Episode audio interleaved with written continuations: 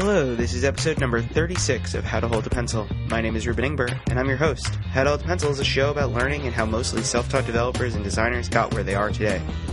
I want to thank everyone for listening, and really want to thank everyone who's sent me tweets or emails about how important the show has been. Uh, that you know, I do it for you guys, I do it for the listeners, um, and it's really important for me to hear from you guys. So if you uh, if you have any feedback or information, you could always get me on Twitter. I'm at Ruben Ingber, or you can email me at hello at howtoholdpencil.com. If you could go on iTunes and rate and review the show, uh, those ratings and reviews really help the show along. This week I have another great interview. I spoke to Josh Owens, a developer, entrepreneur, and author who got to start working for Avon. Uh, today he works on Meteor.js, a fairly new JavaScript framework. We talked about learning Meteor, teaching your kids to code, and so much more. Here now is my interview with Josh. Welcome, Josh. Thanks so much for being on the show. I really appreciate it. Uh, for the people who don't know who you are, why don't you tell the listeners at home a little bit about yourself? Sure. Uh, I'm Josh Owens. Uh, I've been a developer for, I guess, over 10 years now. Um, really started, gosh, so long ago. I was, uh, was maybe eight, I think, when we got our first computer, and I started doing basic used to get those uh, magazines in the mail. My my grandfather subscribed me to uh, it was like a basic magazine or something, and it'd come with a it'd have like a almost like a Playboy centerfold, but instead there was a program in the middle, and like you would just copy it, like type it out on your computer. Um, so I started at a young age, but uh, yeah, so I've lately. Uh, uh, professionally, I guess I got into doing Ruby code uh, back in 2005 um, doing Rails work, and then um, the last almost two years now, uh, I've been doing uh, Meteor, working with Meteor JS. So very cool. So one of the first things I like to ask uh, most of my guests is, what is your first memory of the web? Oh gosh, um, I remember like sitting there. I guess so there's kind of two different answers for me. Like I remember my first experience with AOL, which was kind of before like there was a broader kind of understanding of the internet for most people. Um, and I, you know, I went over to a friend's house and they had a modem and like, gosh, it was probably 2400 baud modem and dialing up to AOL. It's kind of ridiculous now when you think about it, but, um, and then I guess it was around I want to say like 95 or 96. Uh, you know, we got, uh, I want to say like a 9600 baud modem, and I convinced my parents to get a dial up account with an actual ISP. Um, and I remember doing all the research and, you know, laying it out for them. Here's what it would cost per month. And, you know, at the time I was, I guess, 15 or 16. So, you know, they, I convinced them and they got it. And, you know, it was, it's pretty freaking awesome. nice. So fast forwarding from that, figuring out your your own ISP and AOL days and learning basic, sort of take me from there to getting your start on the web professionally. You know. Uh, yeah, sure. So for me, um, like my professional career, like I, I always loved uh, computers and networking and programming and all that stuff. So when I was uh, 17 or 18, uh, got started with running a LAN party and uh, kind of got my my chops there. Um, I, I, knew Linux at that point. Like I, I want to say actually maybe it was '94 when we got the internet. Um, I want to say like my. I set up a Linux server, like a dial-up shared server, and we had a network in the house. My brother and I used to play games over the network and stuff. And then uh, heard about this concept of a LAN party, and so uh, started one here, Southern Ohio Gamers Association. And such, uh, that is such an official sounding name, right? I know, Soga, yeah. and uh, so you know, we started doing that, and and we would drive. I don't know, like a half an hour up to the university because they had a ridiculous internet up at uh, Miami University, Oxford, uh, here in Ohio, and so we'd like we'd all go there and there'd be like 20 to 30 guys that would show up and you know half of them were there just to download uh, you know all kinds of like illegally shared files and the other half were there to play games and but uh, you know that was all that was all me. Like I was designing the network, and you know, I I built the website and that kind of stuff, and so that was kind of my first start. And then professionally, uh, I got about uh, I was in my second year of college, and I got my first year. Uh, paid for, but then the second year, you know, they told me, well, you know, you don't qualify for the grants and the scholarships anymore because of your GPA and because of how much money you've made, and and so, you know, I just decided like, eh, I'm not sure it's worth me going or me paying this much money to go. So I I, I dropped out and uh, started working um, at a place called Pomeroy here, and um, they had a contract with Procter and Gamble, which is a pretty big company. Yeah. Um, and so I started doing des- desktop support there. So they had, uh, I think, Windows 98, Windows NT machines, and uh, a lot of laptops and whatnot. And so I was like fixing printers and fixing hardware and fixing software. And, you know, they, they used Lotus Notes. It was awful. But, um, and from there, like I was able to transition over to uh, Avon, like as in Avon Lady Calling. Uh, Nice. yeah, they had a call center here uh, in Cincinnati, and uh, I, I became part of that. And I was dabbling at the time in PHP. I was still running the LAN party. Um, I had created a PHP website that integrated PayPal, so you could actually like sign up and you could pick your seat. So I, I had like this seating chart, and you could click on one of the images, and it would like pick that seat for you, and you could hover over. And I, I want to say I don't think there were tooltips back then, but uh, you could see who was sitting in the seat in some way next to you, like if you picked one. That's very cool. It's like it's like an original social network before a social network existed. Yeah, maybe. Yeah. Um, so yeah, from there, like at Avon, I, I I just kept like suggesting web apps that we could build, and finally, like one of them, you know, one of the departments that I was involved with said, "Oh yeah, yeah, we totally need that. You should build that." And so I was able to just start building an actual web app um, for Avon to use internally and uh, that seemed to go okay.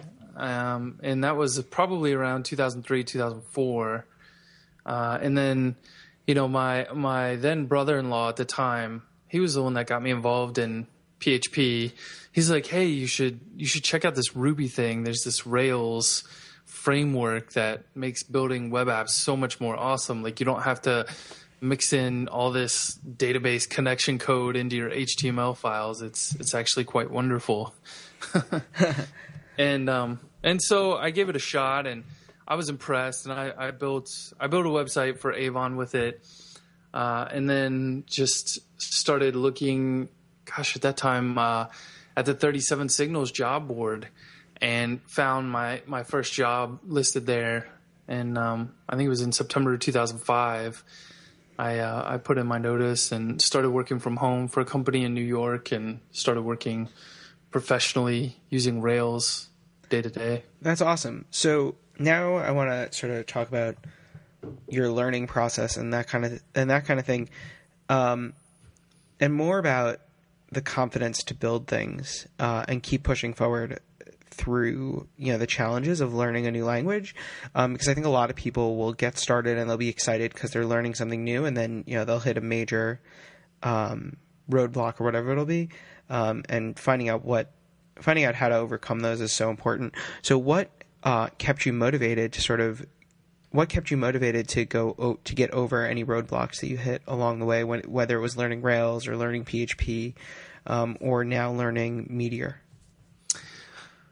Gosh, that's a tough question. I don't, I'm not sure I know what kept me motivated necessarily. Like, I think it's just an intrinsic, like, interest in the subject matter that draws me to it and keeps me working on something. I would say the, like, when you get stuck and, and when you have trouble, like, knowing who to turn to or who to ask questions, like, maybe that's something that's valuable to know as well. Like, finding a good spot. Like when I started, there was no Stack Overflow, but I mean nowadays it's like you can just Google and most likely Stack Overflow is going to come up with an answer for you. And I mean, uh, I I I, uh, I was a partner at a business called Gaslight. They're a software development shop, and you know, we did pair programming. We always used to joke like, "Oh, there's a green check mark. That's the right answer." so, um, obviously you're big in the Meteor space. Why don't for listeners who don't really know what Meteor is, why don't you give sort of a brief overview of what Meteor JS is? Sure. So I would say, um, you know, if you're familiar with Rails, or, or, maybe you're not even familiar with that, that's like a, a framework, and it, it, brings some libraries together, and you know, helps you. They've got this whole convention over configuration thing, so you know, uh, all the configurations done for you. You just follow these simple conventions, and you should be able to get started quickly. And um, I think uh, for me, Meteor is kind of in that same vein, but they actually they they actually took a huge step forward in that they've become a platform, not just a framework. And I think to me, the difference is, you know, the fact that they've got the back end and they've got the front end completely integrated and you know, uh, w- when I'm looking at the docs or reading reading through the API docs, um, you know, the a lot of the calls that I can make in the backend server code are the same calls I can make on the, the front end client side, and uh, that's really nice. Um, but the you know the big things are it's Node.js on the back end, it's all JavaScript on the front end. You've got similar or uh, exactly the same type of APIs on both ends. Um, and it, it's using more modern technologies to kind of marry the, the front end and the back end together. So you have things like um, eJSON, which is just an extension of JSON. I think the E even stands for extended or something like that. Um, and they've added some date stuff and that kind of thing. And they use that for serializing uh, the data and they send it using uh, dynamic data protocol, I think is is what it stands for, but it's just DDP. And uh, they create a WebSocket, and and so like when you need data from the database, there's just this WebSocket open, and you know you just kind of like push it down from the server to the client. So you load this little bit of HTML and this little bit of JavaScript, and then from there, like as you need data, it's just coming down through WebSocket uh, using a more modern kind of technology, and you you get um, you're able to build these real time uh, applications, which I think are very interesting, and they've been traditionally much harder to build. If you look at something like Rails, you've got to go outside of Rails community and start looking at Ember or Angular or uh, Backbone or Knockout or something like that, and you've got to you've got to work your own kind of integration in order to get that working with Rails. And so to me, like you get with Meteor, you just kind of get all that. And then the beautiful thing is, um, right before 1.0 came out back in August, they just decided to add Cordova support. And so all of a sudden, I can just say Meteor add iOS or Meteor add uh, add dash platform iOS, and all of a sudden, I'm getting a native iOS app compiled for me and spit out whenever I want. I could go submit that to the to the App Store, and uh, I think that's the that's the beauty of kind of being involved with this this platform is they're able to do really interesting and um, inventive new things with. So I so I couldn't agree more with you. I think uh, for front end developers in particular who are already dabbling and playing with JavaScript and getting very good at JavaScript, um, this is a fantastic platform for them to sort of take their web development skills to the next step. Mm-hmm. Um, and for me personally, I mean, before the winter break, as I like to call it, I was you know really dabbling and building and working on something in Meteor, and it was happening so fast. And I think that helps people who are learning new things um, continue learning because you're seeing your results. So if somebody was fresh to Meteor, you know, they have a front end background and they have JavaScript, you know, pretty down, what uh, or how do you recommend them getting started to learn Meteor? Like what steps or what products are out there that are, you know, excellent to learn Meteor with? Sure, sure. Yeah. So I, you know, I agree with you wholeheartedly. Um, I've given a couple talks and training classes and that kind of thing. And, you know, whenever I, I talk about Meteor, to me, like, JavaScript is that lowest common denominator between the front end and the back end because uh, you always have back end guys that are maybe working with something like Rails and they start to dabble in the JavaScript because their client or uh, their boss is asking them to do something more kind of interactive. Um, and, and then on the front end, you have people like doing the HTML and CSS, and you know, all of a sudden they know maybe they're dabbling with jQuery and trying to get things. You know, you click this button and something happens, and so like to me, JavaScript is a is a great bridging language for uh, both the front end and the back end uh, type people to come together and really be able to to start mixing their chocolate and peanut butter, I guess. Um, but uh, yeah, I would say, I mean, the Discover Meteor book is a must have, in my opinion. Uh, Sacha and Tom have done an amazing job with that.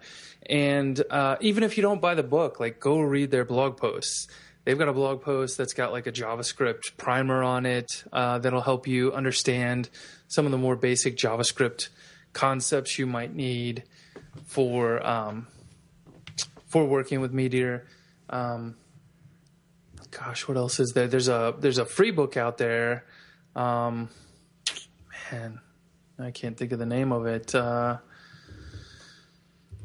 it's like first time Meteor, something like that. Let's see, learning resources. So they've got a great. Oh, here it is. Your first Meteor application. That's it. Oh, nice. that's a, that's an easy title. Yeah, by David Turnbull. And so if you go to meteor.com/learn, um, they've done a decent job of listing some stuff. I wish I wish there were more on here. Um, I wish there were more of my stuff on here, but it'll get there. Um, it'll get yeah, there. Yeah, yeah, yeah. I think one of sorry, they've done a good job here. I think so.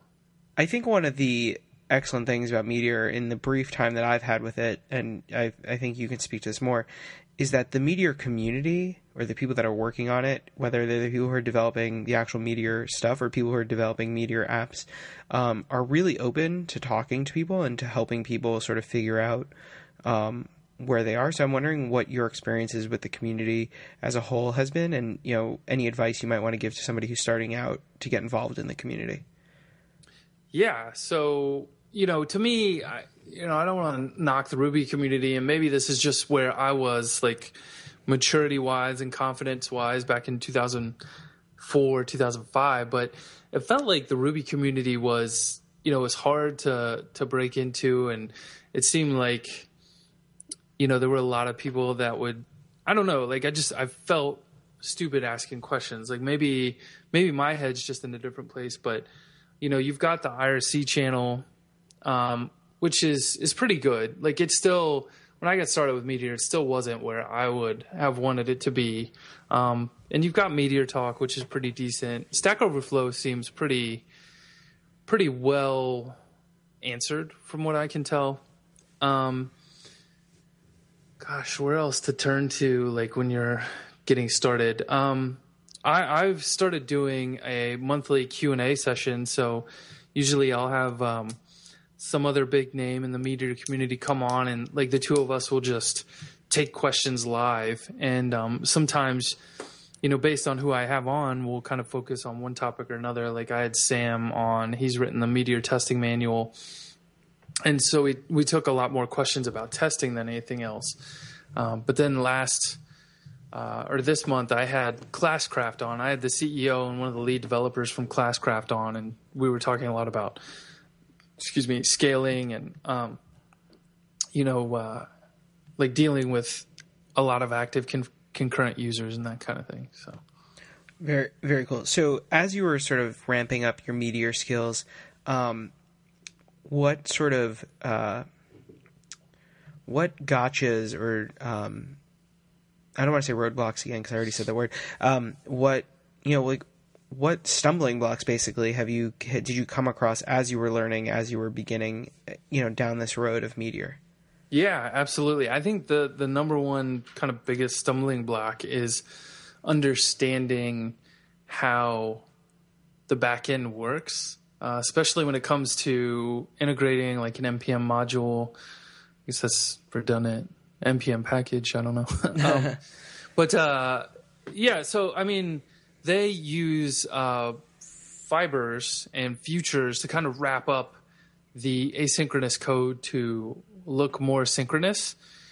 And, you know, I was familiar with the concept from Rubyland. Like I had worked with fibers before. Um, so it wasn't completely foreign to me, but it wasn't a well documented thing. uh, when I came into it. There, there's certainly better documentation on it now, but I don't think it's readily obvious that you need to go find that documentation when you're getting started in the back end. And the, uh, I think the thing to understand is that, you know, anytime you're working with asynchronous code that's being brought in from, say, Node land uh, and used in your server backend, you need to wrap that up in some way um, because callback spaghetti just it doesn't work in Meteor by default. Got it. That So big one. no, it, it it's uh, it's fantastic advice for somebody getting started. Um, so I want to go back to sort of talking about projects that you've worked on and things like that. Sure. Um, you've worked, you've done some stuff for Avon. You've built some Meteor stuff. I'm sure. What's you know what's your favorite project that you've worked on in Meteor? Oh, in Meteor. Okay. Um, gosh, actually, all of them is that that's that's not an answer. That's a that's an answer one of my kids would give me. Yeah, I was gonna say that's a little bit of a cop out answer. Sorry. um So I would say probably the one that's felt the most meteor-ish. Like we were able to use a lot of real-time components to it. Um, was uh, a site called Fantasy Hub. That was a lot of fun to to build. Um, the client came in and wanted to get something done. Uh, you know, in eight to twelve weeks, and I think we got it done in like eleven Nice. weeks for them, which What- is now, what is Fantasy Hub? um, it's a fantasy sports website Oh, very cool. uh, with a focus on charity giving. Um, and so the idea is that a charity can come in and decide, hey, you know, we want to run a charity campaign. We're going to have a game. Uh, you know, for them, we started with NBA, but now they do, you know, Major League Baseball and um, the National Football League and all this kind of stuff. But uh, the idea is that the charity comes in and they'll they'll say, you know, um, I think I think Fantasy Hub takes a five or ten percent fee, um, but you know, ninety to ninety five percent of the money goes to the charity, and they can decide what to do with it at that point. And so they can say, you know, we're gonna we're gonna keep eighty five percent of it, and we're going to give 5% away to the winner or you know we're going to do a split the pot where we take the 90% remaining after fees and you know we're going to split it down the middle so if we get 100 people to sign up at uh, five bucks a pop you know you have the chance to win I don't know what's that 450 divided by two is like 225 right? You have Nice. the chance to win 225 bucks. Um, and all you have to do is just play uh, you know fantasy basketball or fantasy football and it's a it's a one game deal. So uh, you go in there you've got a salary cap of say fifty thousand dollars and the players range anywhere from five thousand dollars up to twenty thousand dollars depending on their skill level. And you've got to fill out an entire roster in that fifty thousand dollar cap. So you're trying to pick the players that you know have the best matchups and all that kind of stuff. Um, and you know you, you want to it, it's all kind of a gamble. Um, but the awesome part was they were able to get uh, in agreement with sports data api um, and we were able to make calls like i want to say every 20 seconds or so. Oh, very cool. So it's it's rapidly changing. yeah. And Oh, so that's awesome. What we did is you know we would we would watch for when the game would start. And once a game had started we would we would start grabbing stats every 20 seconds. And uh, you know we would grab all those stats parse them and then throw it in and like update scores. And um, you know on your on your screen as you're watching you're seeing all these little yellow blips on the screen as scores are changing and going up and down. And excuse me you're able to see like there's a leaderboard with all the people that you're playing against, and you kind of see people's names moving around as they're scoring more points and their team's winning and that kind of stuff. And to me, that just felt really, really like a, a cool demonstration of what Meteor could do. Yeah, I mean, it sounds awesome. And as soon as the show's over, I'm gonna actually uh, go check it out. Um, so, for someone fresh to the web, where do you think they should get their start?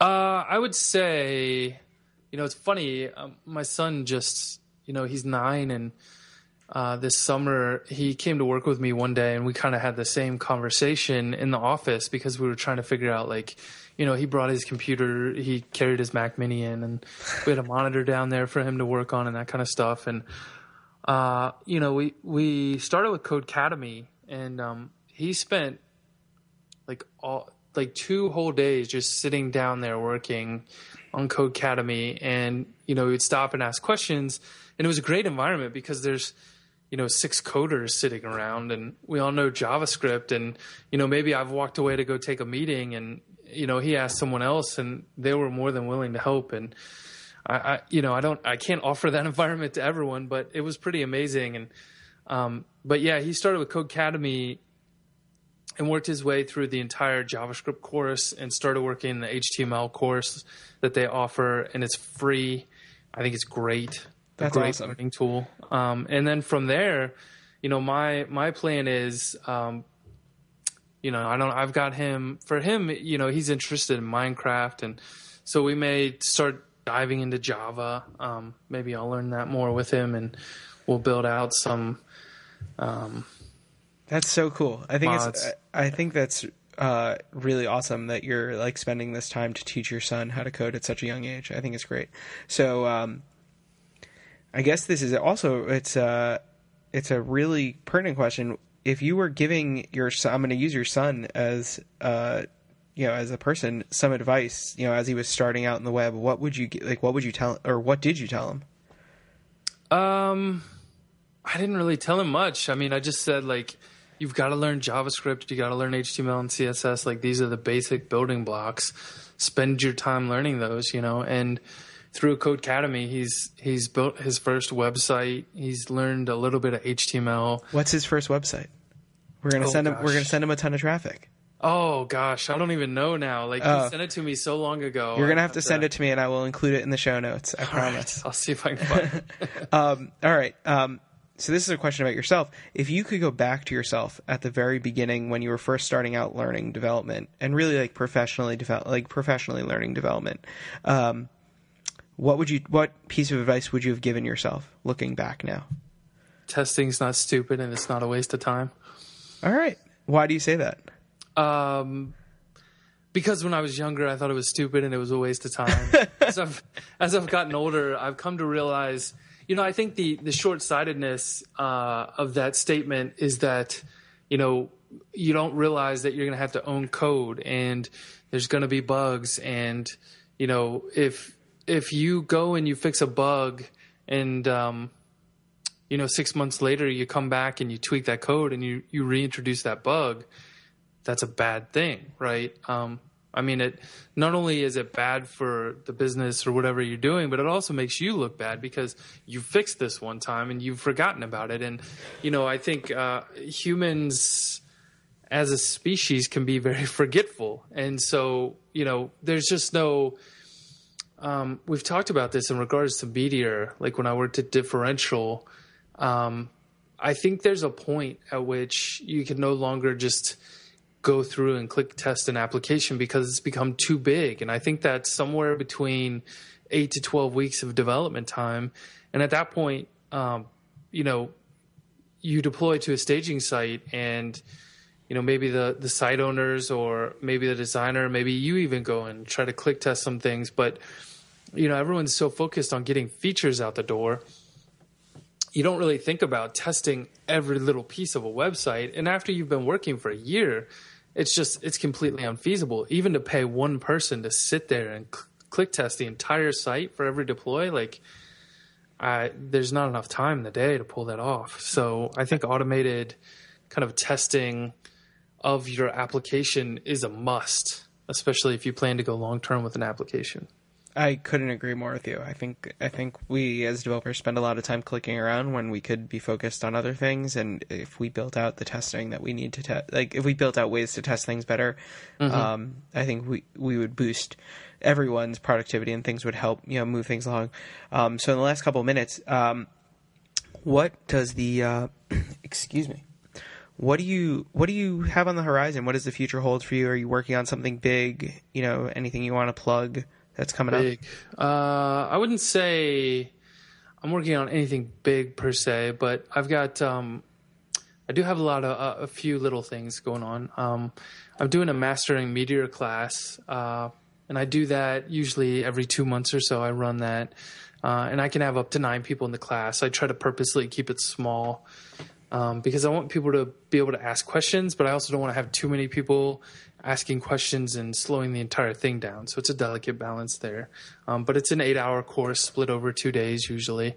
And uh, it gives you the opportunity to really dive deep. I built a Twitter clone uh, during those eight hours and um, show off a lot of a lot of different features of Meteor. So uh, that's one thing.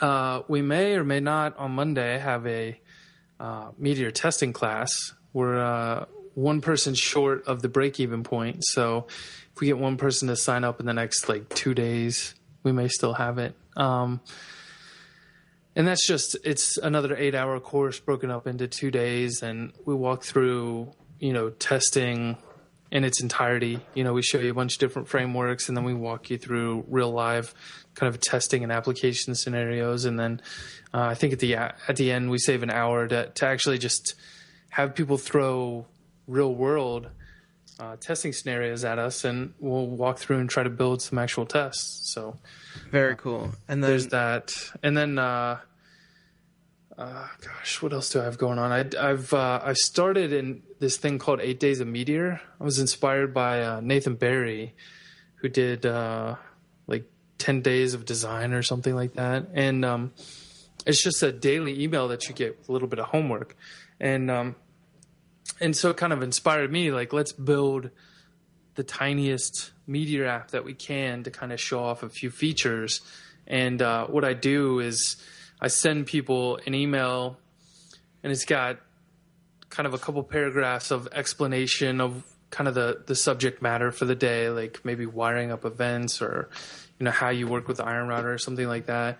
And then i you know in those paragraphs i give you links that say you know, go spend 10 minutes reading this bit of the documentation on the website.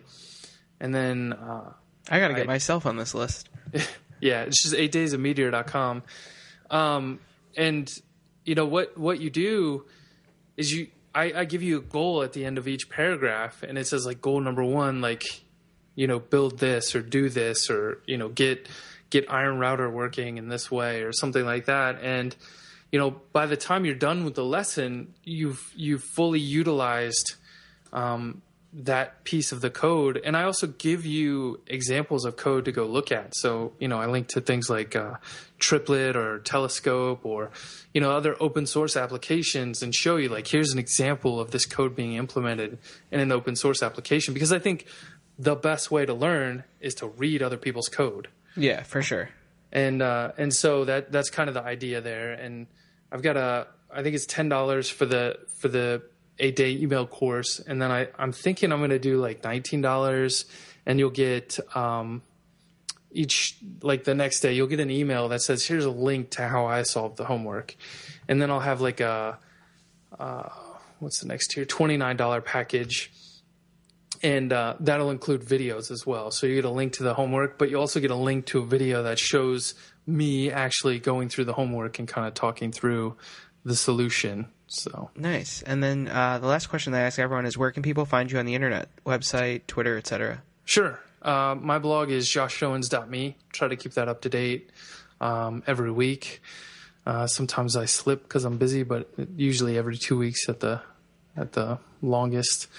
Um, and then just twitter.com slash Josh Owens.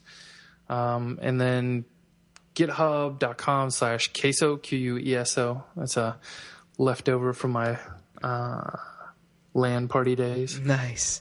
Uh, and then I guess the other good one is meteorjs.club. You can go there and sign up for my mailing list. I usually send something out weekly, talk about all the stuff that's going on. Like I've got a YouTube channel where I sometimes post things. I do the Meteor podcast and that kind of stuff. Very cool. Yeah. All right, Josh. I want to say thanks so much for being on the show. I really appreciate it.